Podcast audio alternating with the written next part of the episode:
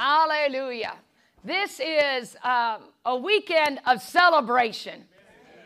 Our celebration liberty. We're celebration of freedom. We're celebrating some awesome, wonderful, great things. So I want to start today by showing a video clip. So we have a little bit different service today. So I thank you for your patience with those wonderful people that said, Yes, we'll try this back there at the soundboard. So, but first off, I want to start with a video clip. So, hallelujah. You know, one thing to always remember that freedom isn't free. It cost somebody something, didn't it? I just want to take a moment. We're going to pray over the word, and then we're going to get into some, some things today that I believe are going to minister to us and, and reinforce some things in God for us. So, Father, we thank you for your word. We thank you, Father, for the freedom that your word produces. For your word says the truth is what sets us free. And as disciples, we know the truth so there can be freedom and liberty in our life. Right now, I take authority over bands and shackles over us and our lives. And I declare the freedom of the Holy Spirit in this house that whatever has made us bound, whatever has made us cower, whatever has become heavy on us, this day will be broken. And we thank you and praise you for it in Jesus' name. That this word comes forth unhindered, uninterrupted, uninterfered with. And we thank you and praise you for it in Jesus' name. Amen. So I have a little PowerPoint thing that we're going to do today, and um, it's a day like today that I wish this podium was about triple the size because it would make it a lot easier, but it's not. So um, we have to recognize. You can turn the house lights up a little bit if you need to, so people can see to write if they want to take notes. So we celebrate Independence Day, July 4th, 1776. Now, um, for some people, they think, well, that's the day we declared um, that we got free. No, it was the day that they agreed on the words of the declaration that they were going to send to Great Britain. That's the day they agreed. Okay, we've got all the drafting done. They've been working on this for some time. And this was the day that the words of the Declaration of Independence were confirmed by the Second Continental Congress in Philadelphia. Now, I want to point out that they had worked for 11 years to bring a peaceful resolution between Great Britain and the 13 colonies. They worked for 11 years to come up with some peaceful end to all what they considered tyranny, and they couldn't get a resolution. In fact, the last resolution they sent to Great Britain, the king never read it, never looked at it, and disposed of it immediately. So, with that being said, they decided we're going to have to do something that it was not going to be handled by a peaceful resolution. All right? Um, so, this revolution that we call the Revolutionary War was not entered into rapidly. It was entered into with great consult and with great thought, okay? So, the next slide then. So, the Declaration of Independence was actually signed by 56 men. And none of these people thought they would be recognized as heroic down the road. They didn't do it because they thought they were going to have fame and fortune from doing this. None of them thought that way. They knew that their signature on the Declaration of Independence made them a traitor. And so if they were caught, they were subject to the death penalty. What that just because they signed it. John Hancock, how many of you have ever seen the picture of the Declaration of Independence? You know, and John Hancock's name is extremely big on it. And John Hancock didn't do that because he was the first. He specifically wrote it as large as he could so that the king would see that it was his name and that he could read it even without glasses or spectacles and that the reward on his head would be doubled.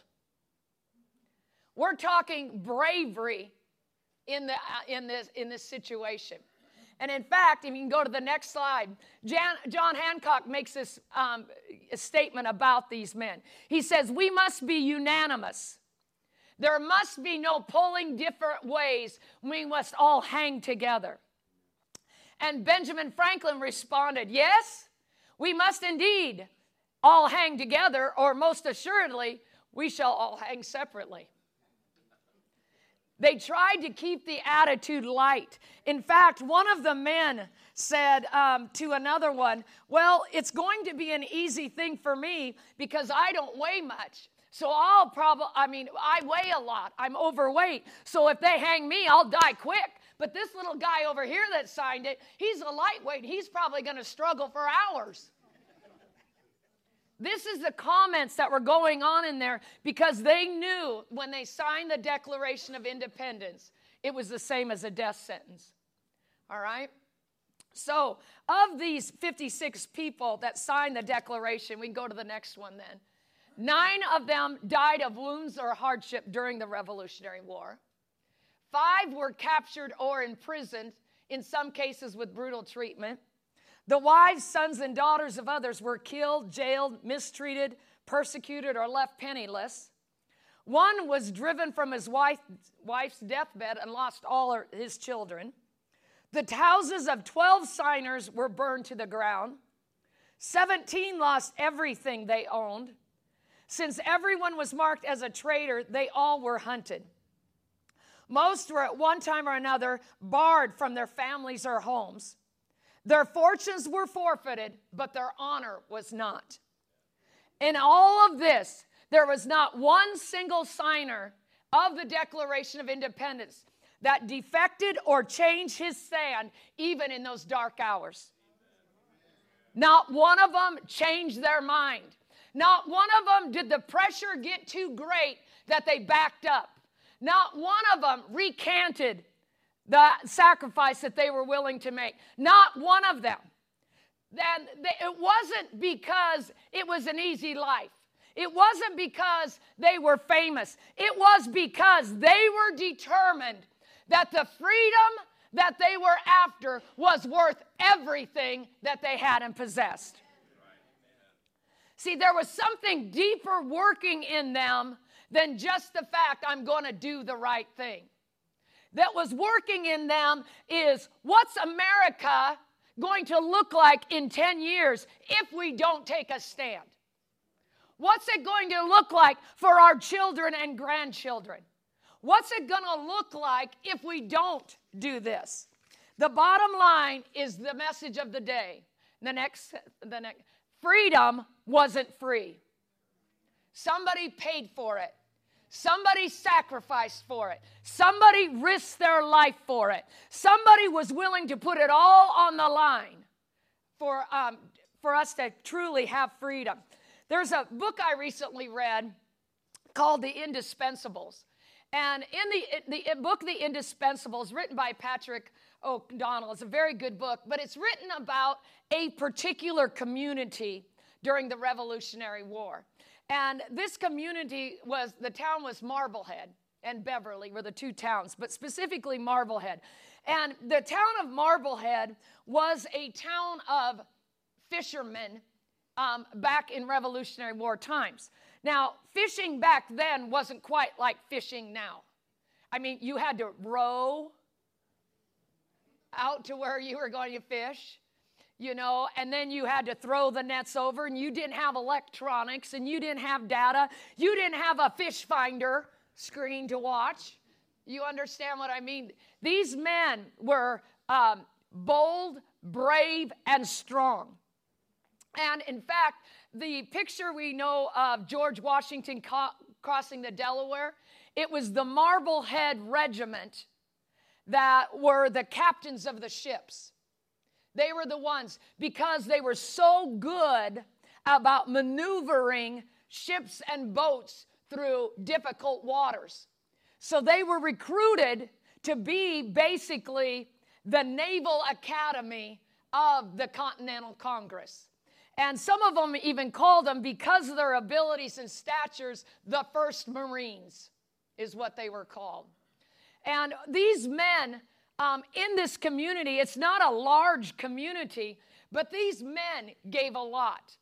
And if we go to the next slide, the Marblehead Regiment, after the Revolutionary War, the town had 378 widows, which was 35% of the entire female population in this one town. 652 children would never see their father again. The regiment fought for no monetary gain and became broken physically, economically, and mentally. Some even paid the ultimate price, surrendering their very lives. Now, we need to understand in the Revolutionary War, it wasn't like there was an age gap of age of 18 to 24, you're drafted. Um, some of the people in the Revolutionary War that fought or beat drums or carried messages were as young as eight years old. And many of them were in their 60s. We, all hands on deck is what it was. Everyone needs to fight for this common cause of freedom.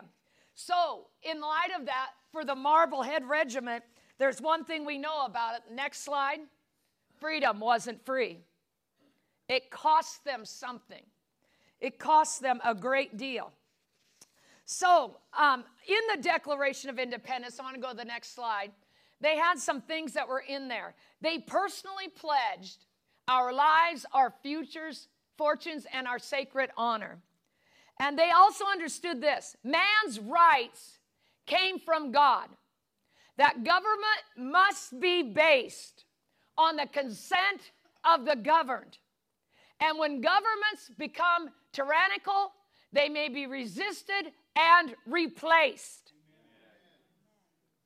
The document ends by clearly affirming that the patriots had a firm reliance on the protection of divine providence, meaning they believed in God.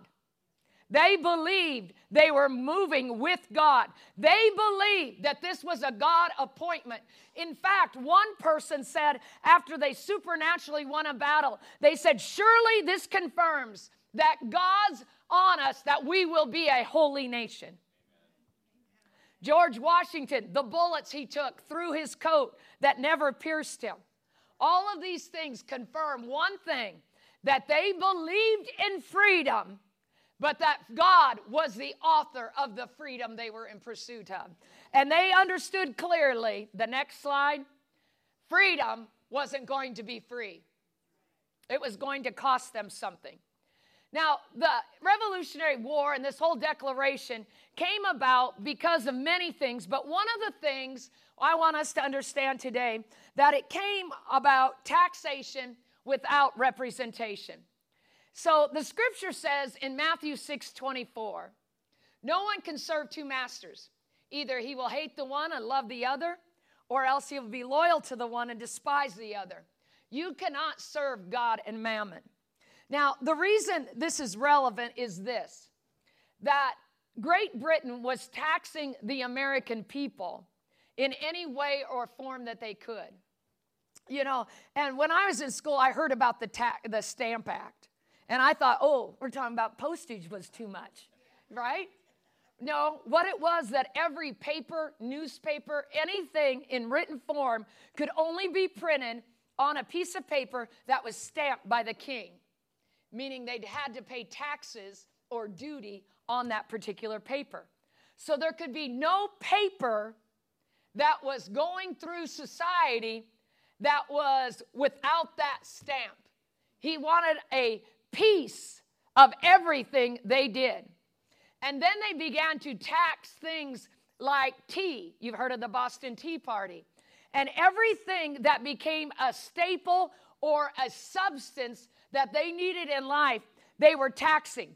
What had happened is Great Britain had found a way to use the American colonies as a massive fundraiser.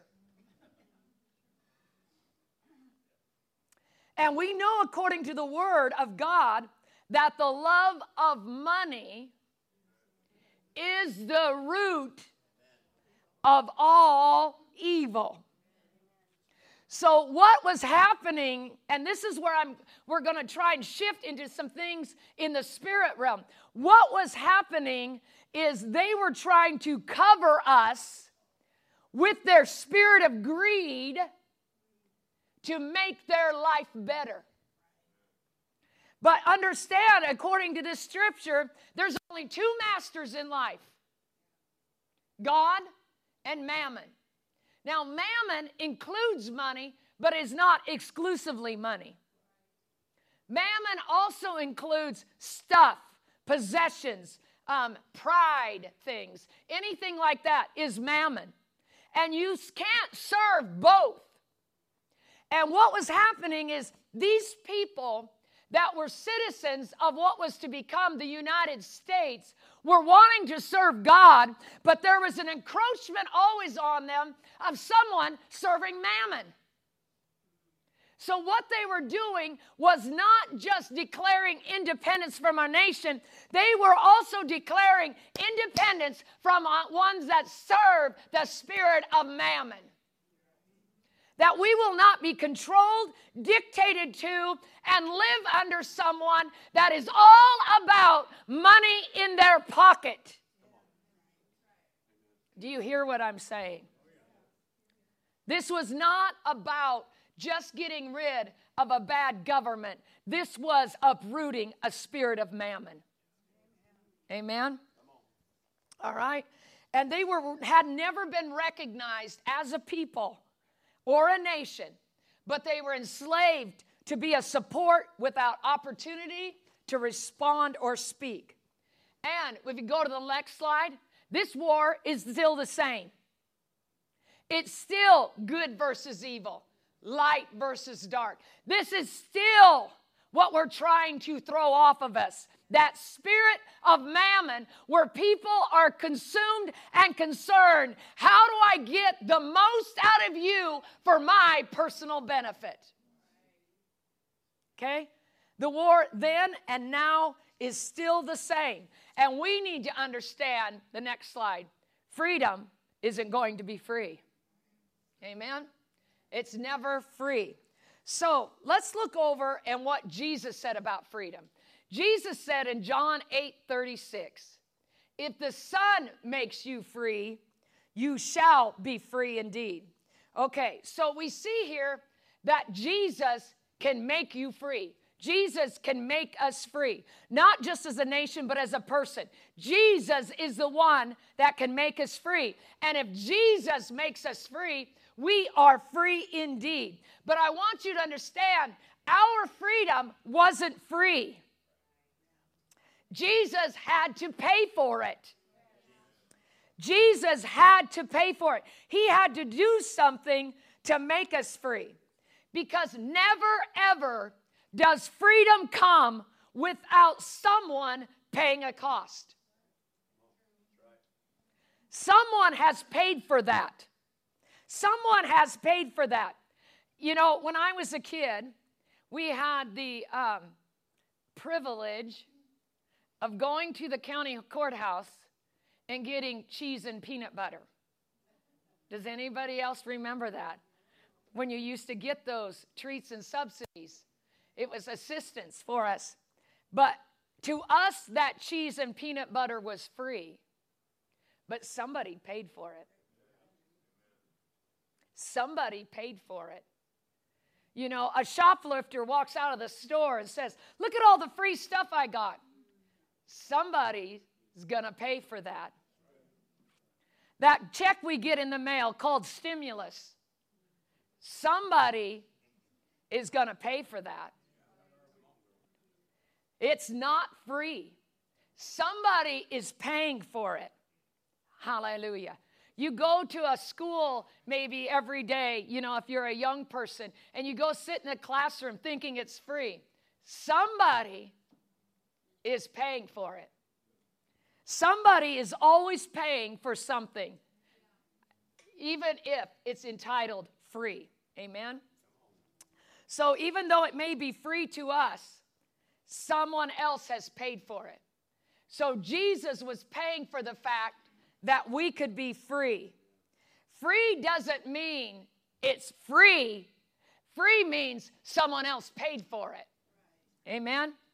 So Jesus paid for our freedom. In his payment, it was necessary that he give his life, die, bury, go to hell, resurrect, and ascend, and then we can be free. There was a cost in all of that. There was a cost in all that. And uh, all of it was necessary for our freedom. In fact, the cost was so precious and so priceless that the blood he shed is still on the mercy seat in heaven where he placed it to let the Father know, I paid for their freedom. It's still sitting there on the mercy seat in heaven. And that blood sitting there is a reminder that it was bought and paid for because, the next slide, freedom isn't free. It never is to everyone, everywhere, at all times. Somebody paid for it. Amen?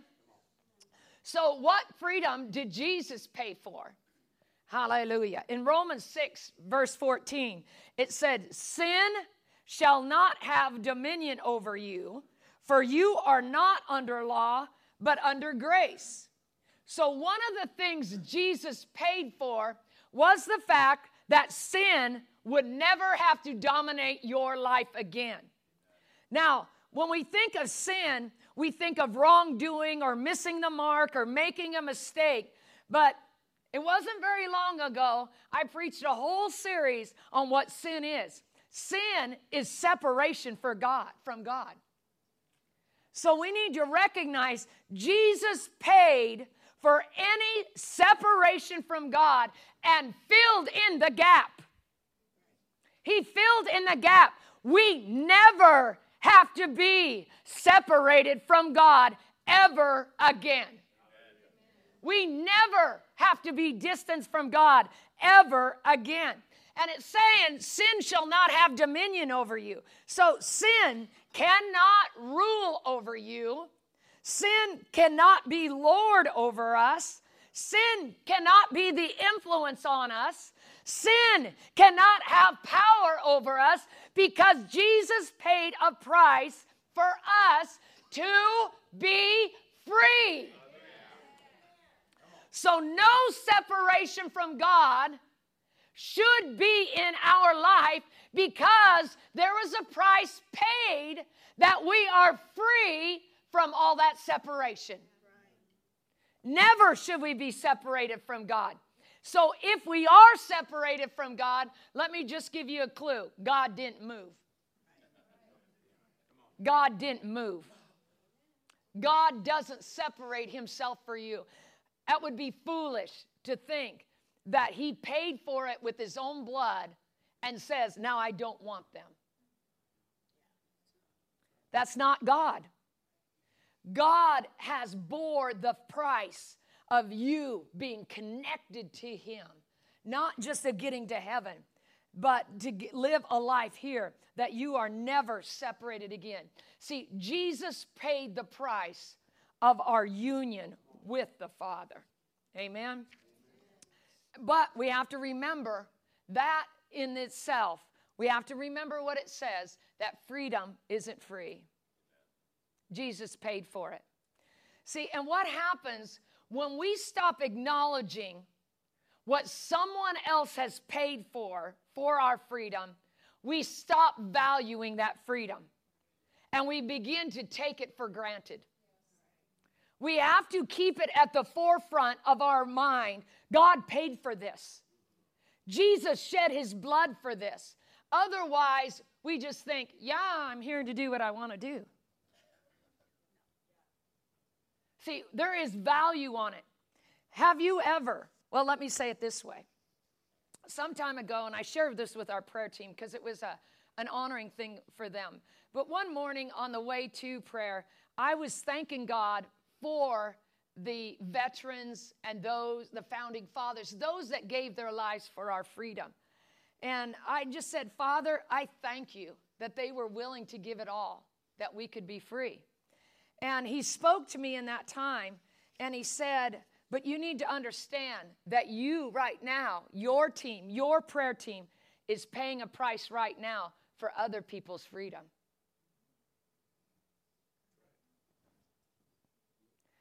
I'm, I'm just going to be honest with you. You know, sometimes we lose the fact that our life is working because somebody else is praying.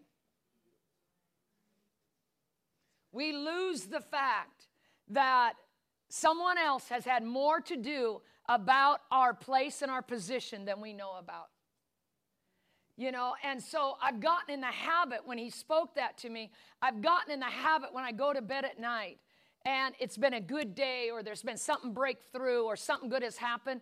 I say this to the Lord Father, thank you. Right now, I want you to bless and honor all those that have prayed for me. Because we can't do anything without that support. And you say, well, how do I know somebody's prayed for me? Because Jesus ever lives to make intercession for us. Somebody has been more entangled in your spiritual life than you even know.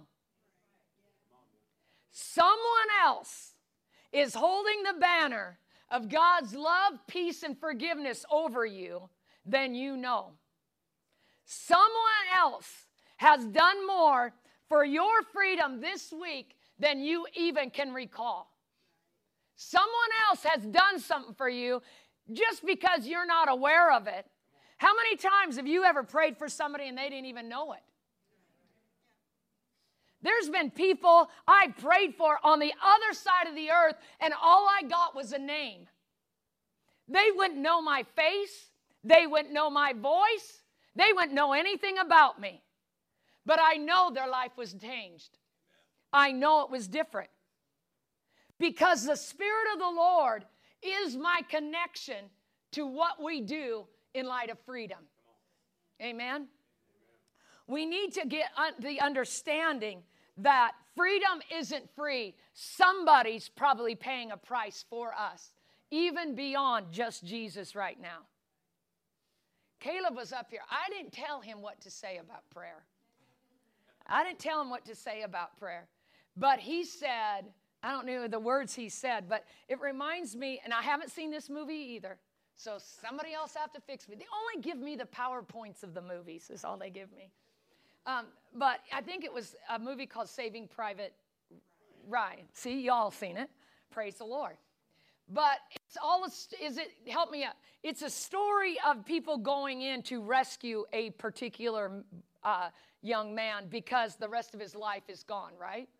Uh, his family is gone. His brothers have been killed. So he goes in there, and people are giving their lives. People are risking their lives to save this one man. And at the end of the movie, the man, one, the other man is dying, and he said, "What's he say? Deserve this? Earn. Thank you. Earn this." Meaning, people died and sacrificed for your life. Now earn that.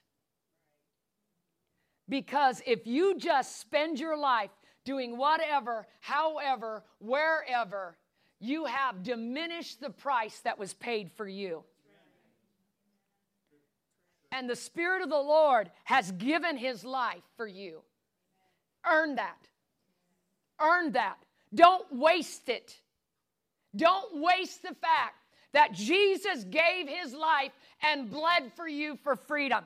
Don't waste the fact that somebody gave their life and surrendered, that somebody else is praying and interceding for you. Don't waste that. Make yourself deserving of it. Amen. Amen. Hallelujah.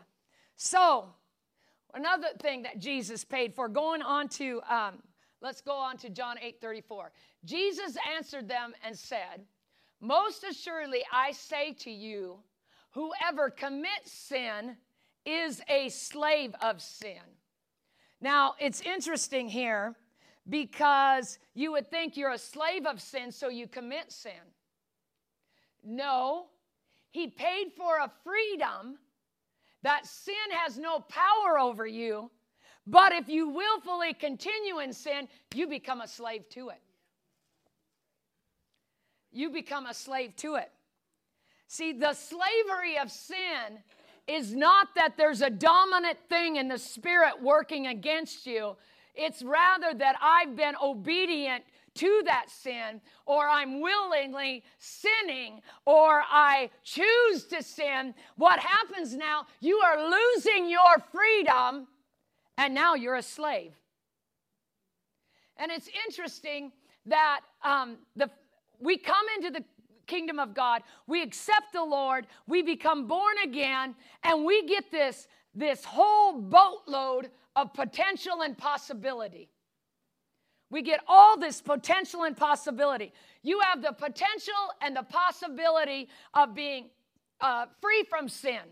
You get the potential and possibility of absolute salvation. You get the potential and possibility of absolute health and healing. You get the potential and possibility of all kinds of prosperity. You get all of this when you come into the kingdom of God. But potential doesn't mean manifestation. Potential means opportunity, it doesn't mean manifestation. Potential means there's a chance of, but it doesn't mean it's a guarantee. See, there is a qualifying, and this right here is saying that Jesus made you free, but you can go under bondage anytime you want. You can go back into bondage anytime you want, even though freedom has been paid for for you. Hallelujah. And slavery means that there is no more representation or you don't have control over and you don't dominate the situation. And then what happens is you find yourself in a bondage place. A bondage place where you need to come out of. And it's all because you willfully yielded or surrendered to that thing. You have the potential of being completely free. It's interesting. It's like this. Let me, let me, thank you. Hallelujah. You know, I had to have one prop. So, this is what happens we get born again, we get saved, and we are made free.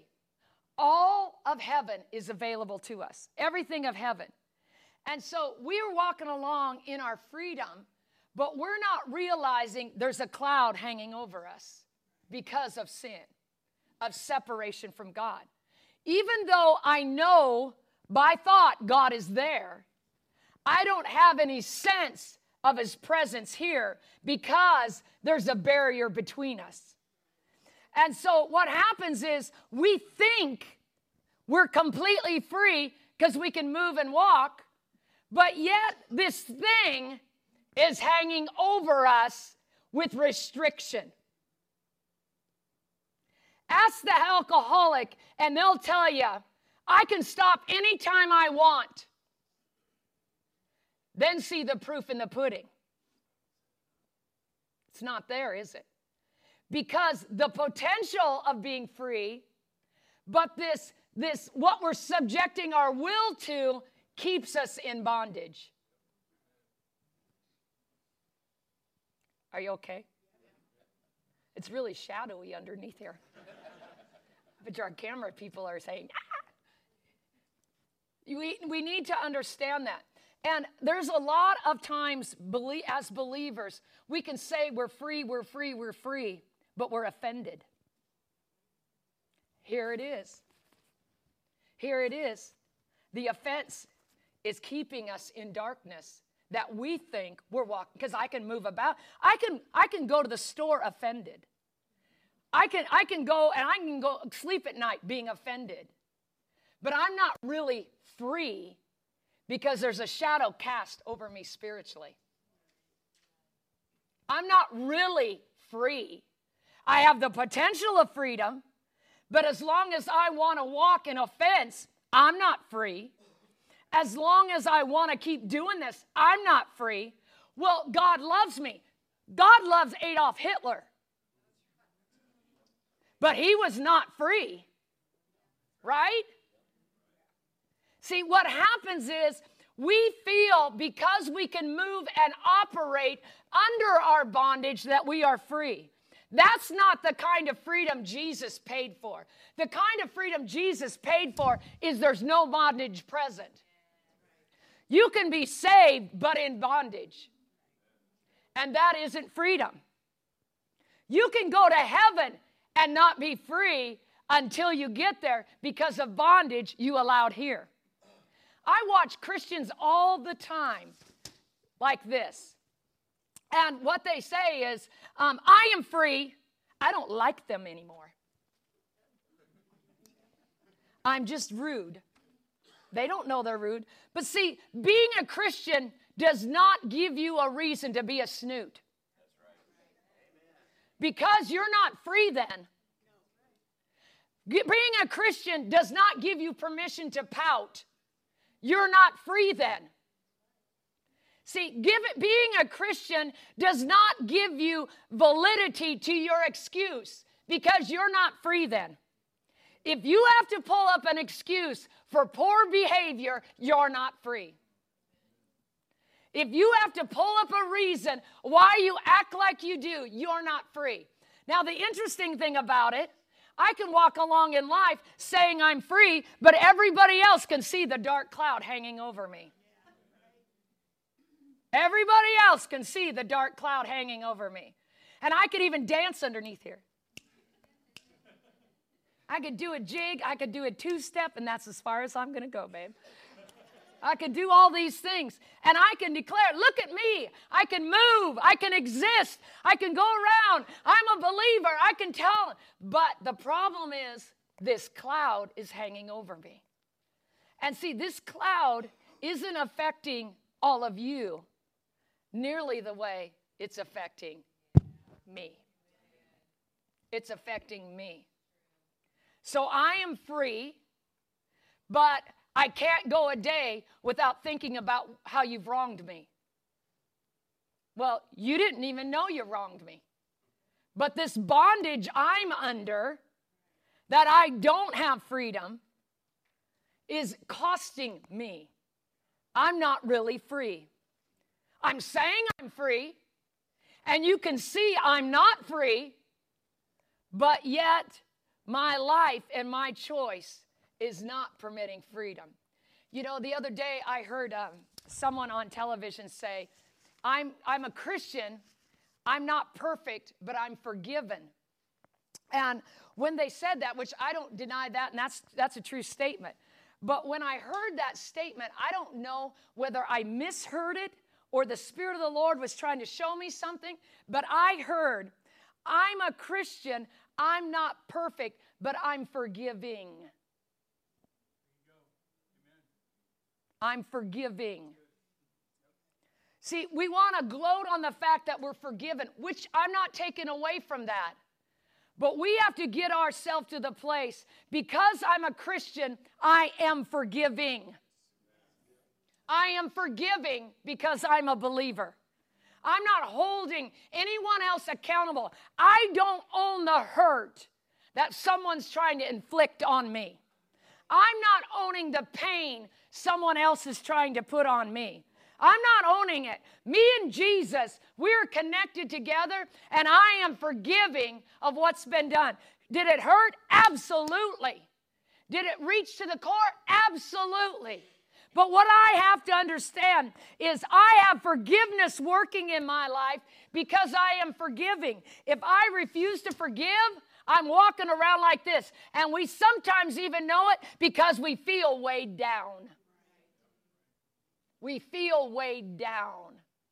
We feel weighed down. And then one day we wake up and say, Why do I just feel ucky all the time?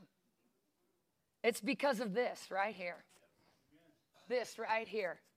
We were made to be free, but we aren't living in freedom. Amen. So we go to the next slide. Freedom isn't free. It's going to cost us giving up our will, our choices. It's going to cost us making right decisions when it's not easy. It's going to cost us. Sacrifice your yearning for the cause of Christ. It's going to cost us. it's going to cost us this submit to God, resist the devil, and he will flee from us. It might cost you your desires, it might cost you some mental battleground times, it might cost us some stop those actions, it might cost us all this. Jesus paid for the whole package, but it's going to cost me in the place of my choice and will. Amen. Because freedom isn't free. Okay? Jesus paid. He paid for us to be free from that sin. That we would never have a domination of anything in our life but Him alone. So we have to be willing to accept the price He paid and be unwilling to yield to any sin or any separation from God. It can be busyness, it can be mental torment, it can be all kinds of things. Jesus paid for that thing to be out of the way. Amen? So, like a starving, hungry person, Jesus has made a full feast and we become unwilling to eat just because we won't make the choice. Eat the freedom. Eat the freedom. Just eat, which means just obey. Because freedom isn't free, it requires a life of obedience by daily acts of obedience. So let's look at another scripture here in 1 Peter 2. This is a long one. It says, For this is the will of God but by doing good, you may put to silence the ignorance of foolish men, as free, yet not using liberty as a cloak for vice. What is that? So we're made free, but what happens? Some people do all kinds of crazy things in the name of freedom. They'll go and rip off a jewelry store in Southern California in the name of freedom. They will go and shoot up someplace in the name of freedom. They will do abortions in the name of freedom. There's all kinds of chaos, and all of those things are nothing but a cloak for vice, getting them to do what they want to do. A cloak, a covering, or a veil. All right, this vice. Now, listen to what the word vice means it means wickedness, depravity, evil, trouble, malice ill will, but specifically the desire to injure. So they use freedom or liberty as a veil for their desire to hurt somebody. They're using that as I'm free, I'm free. And what has happened is no one is taking a, an accumulation or an accounting of how much it costs everybody else. We get concerned with how much does it cost me?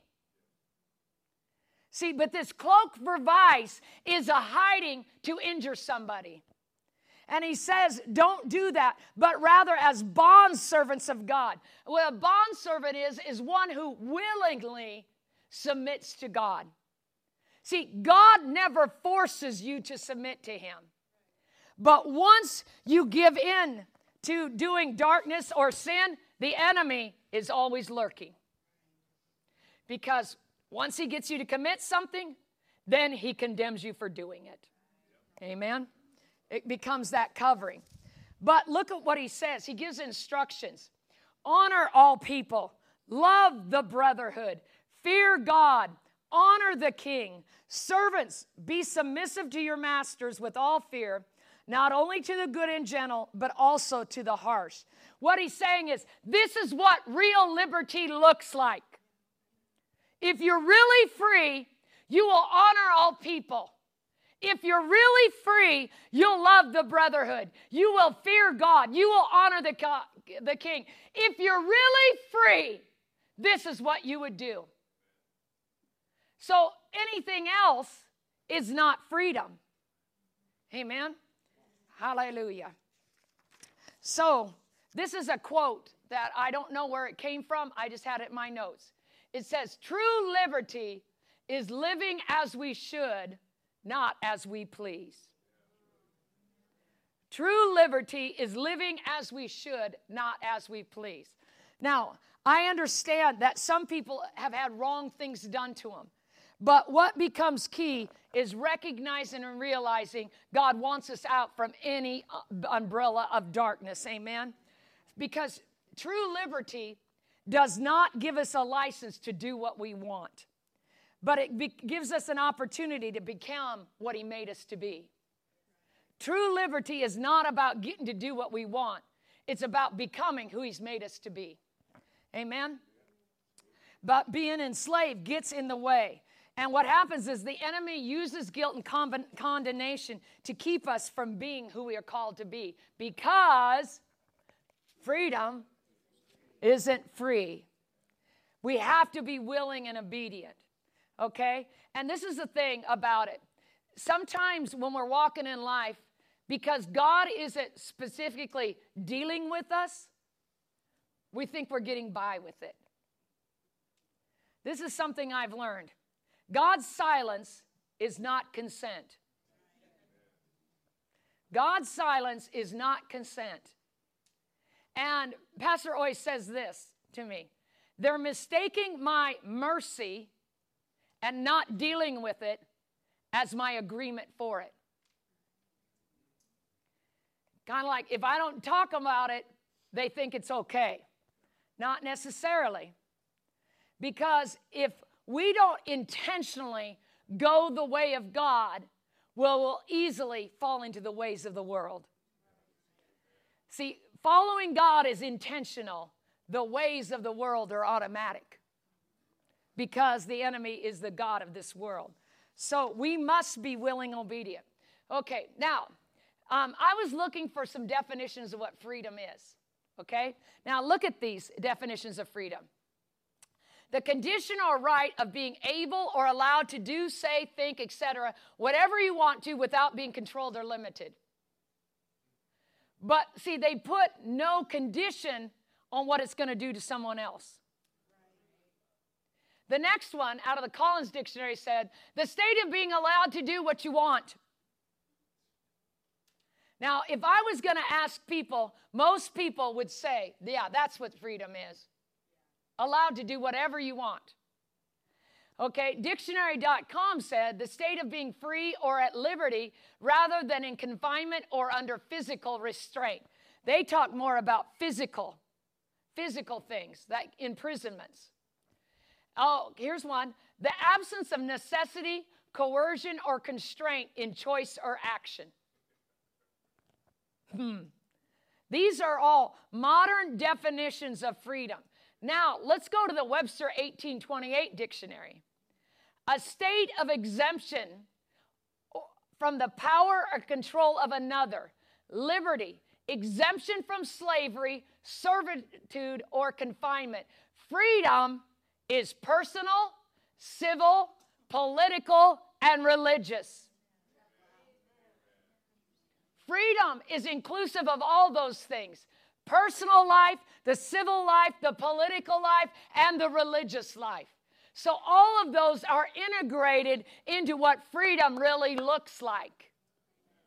Hallelujah.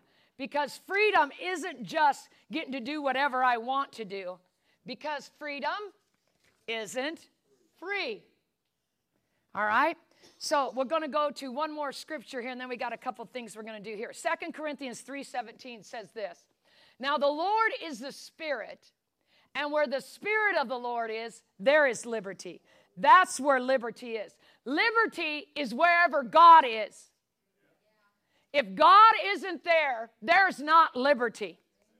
If God isn't there, there isn't liberty. Where the Spirit of the Lord is, there is liberty. See, liberty is a place of agreement with God. He paid for that kind of liberty. And where the Spirit of the Lord is, we're unshackled, unchained, unfor- we're forgiven, we're liberated and free. And that is not under this. That is not under this. Grief is a barrier, sorrow is a barrier, infirmity is a barrier. And where the Spirit of the Lord is, this is removed so we can be completely free. All right? So, what we have to do is endeavor to live where the Spirit of the Lord is. Get into the presence of God. Amen. And then when we're in the presence of God, where the Spirit of the Lord is, we are dominated by Him, controlled by Him, led by Him, helped by Him, empowered by Him. So we are truly free in Him. What can the devil do to a person that has the power of God on him? What could the devil do to a person that God is leading? What could the devil do to a person that God is helping? Nothing. Because that is freedom. When we're completely one with Him. Um, it, he is the, you know, remember this God is the ultimate free one. If anybody has been trash talked, talked bad about, been blamed, been accused, um, done wrong, it's God. And yet, He's free. Unhindered and unhurt. See, the freer we are, the less pain we feel. The freer we are, the less we get affected by others. The freer we are, the less circumstances entrench us. All right? You know, um, they couldn't threaten our founding fathers with death because they were willing to give their life.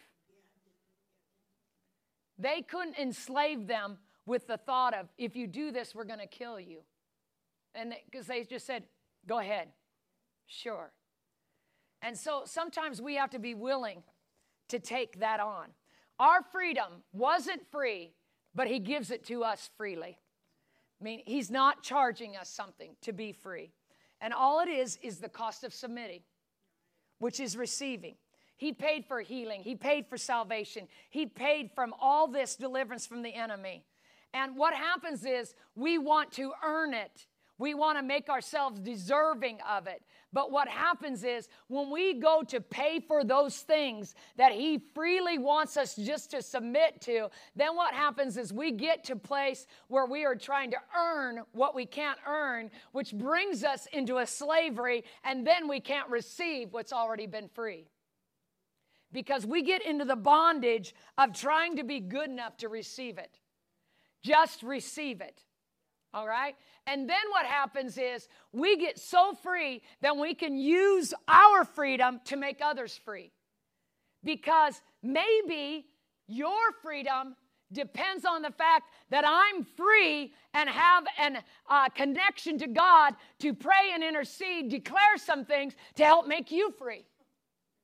See, every time someone else in the body of Christ gets freer, not only does the body get enlarged, but the body comes alive a little bit more. Amen.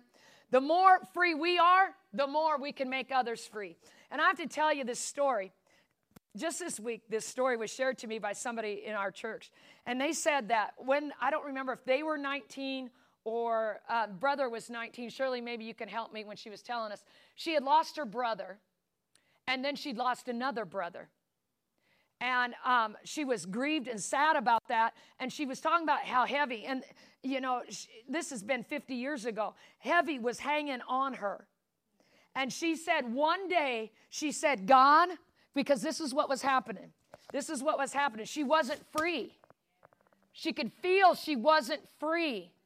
So one day she said all i did she said is i just said jesus and she cried out. All she said was Jesus. And she said, I just went like this Jesus!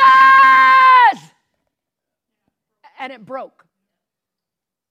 Because what that did is it penetrated that crust that was trying to be a barrier between her and God. And all she knew to do was just cry out, Jesus! At the top of her lungs, she said. And it broke and she said, The peace of God came on me, and I felt different from that on, time on. Because, see, Jesus had already paid for her freedom, and the enemy was just trying to put something on her. Hallelujah. Freedom isn't free, someone sacrifices for it. So, in light of this today, um, this is a decree we're going to make today. It's called the Watchman Decree. And some of you may have seen it this week. But what the watchman is decree is a decree over our nation that we are free and we're not going to settle down till everyone is free. Yes. Amen. And so, this is a decree that a number of people have drafted for the army of the Lord to begin to decree. So, we're going to decree this together. And then, the, after the service, if you would like it, there's copies of this out at the Connect Center. Amen. Amen. So, in closing today, I would like us all to stand, and we're going to, um, there's a video so you can sing along if you like, of the Star Spangled Banner that we recognize and realize that is a nation founded by God, freed because of Jesus, and we, the church, are the free ones to live and operate in that freedom. Amen. Anyway, praise the Lord. God is so good. Amen. Anybody free in the house today? Amen. Amen. Praise the Lord. Thank you, Jesus, for our freedom. Amen. Hallelujah. Thank you, Jesus, for the freedom in our nation that we do have. Amen. And amen. I believe gaining much of it back. Amen. Praise God. I believe that with all my heart. Amen. I was thinking of a, a reference as Trudy was uh, showing us the, the whole thing with the umbrella. And uh, the scripture says in, in uh, the Gospels in, in Matthew 6 if that light that is in you is dark, then how dark is that darkness? In other words, you know, you can go around thinking you're in the light when you're really in the dark. And then it comes down to this, okay? If you're actually in the dark, then how dark is that dark? Because, you know, we've deceived. We think we're in the light, but we're really in the dark. And so when she's talking about all the different things that sometimes we have a tendency to submit to or to yield to, and, and really, uh, even though Jesus paid a price for all of it, See, you think you're in the light, but what happens is you're actually in the dark. And then what happens is that deception sometimes can get so thick you don't even realize it. And you're really walking in the dark, and it gets darker all the time. So uh, my heart is that we walk free from the dark. Amen. Come out from under that, the shadow of whatever mess that is, praise God. Amen. And let Jesus, praise God, be king in all areas of our life. Can I hear a big amen? Give God praise, everybody. Thanks for listening. If you'd like to watch the video of this message, head over to vimeo.com forward slash WO Victory or go to Jerry Roberts Ministry on Roku. For more information about who we are and what we do here at Order Victory, check out the website at wovictory.org. That's wovictory.org. See you there.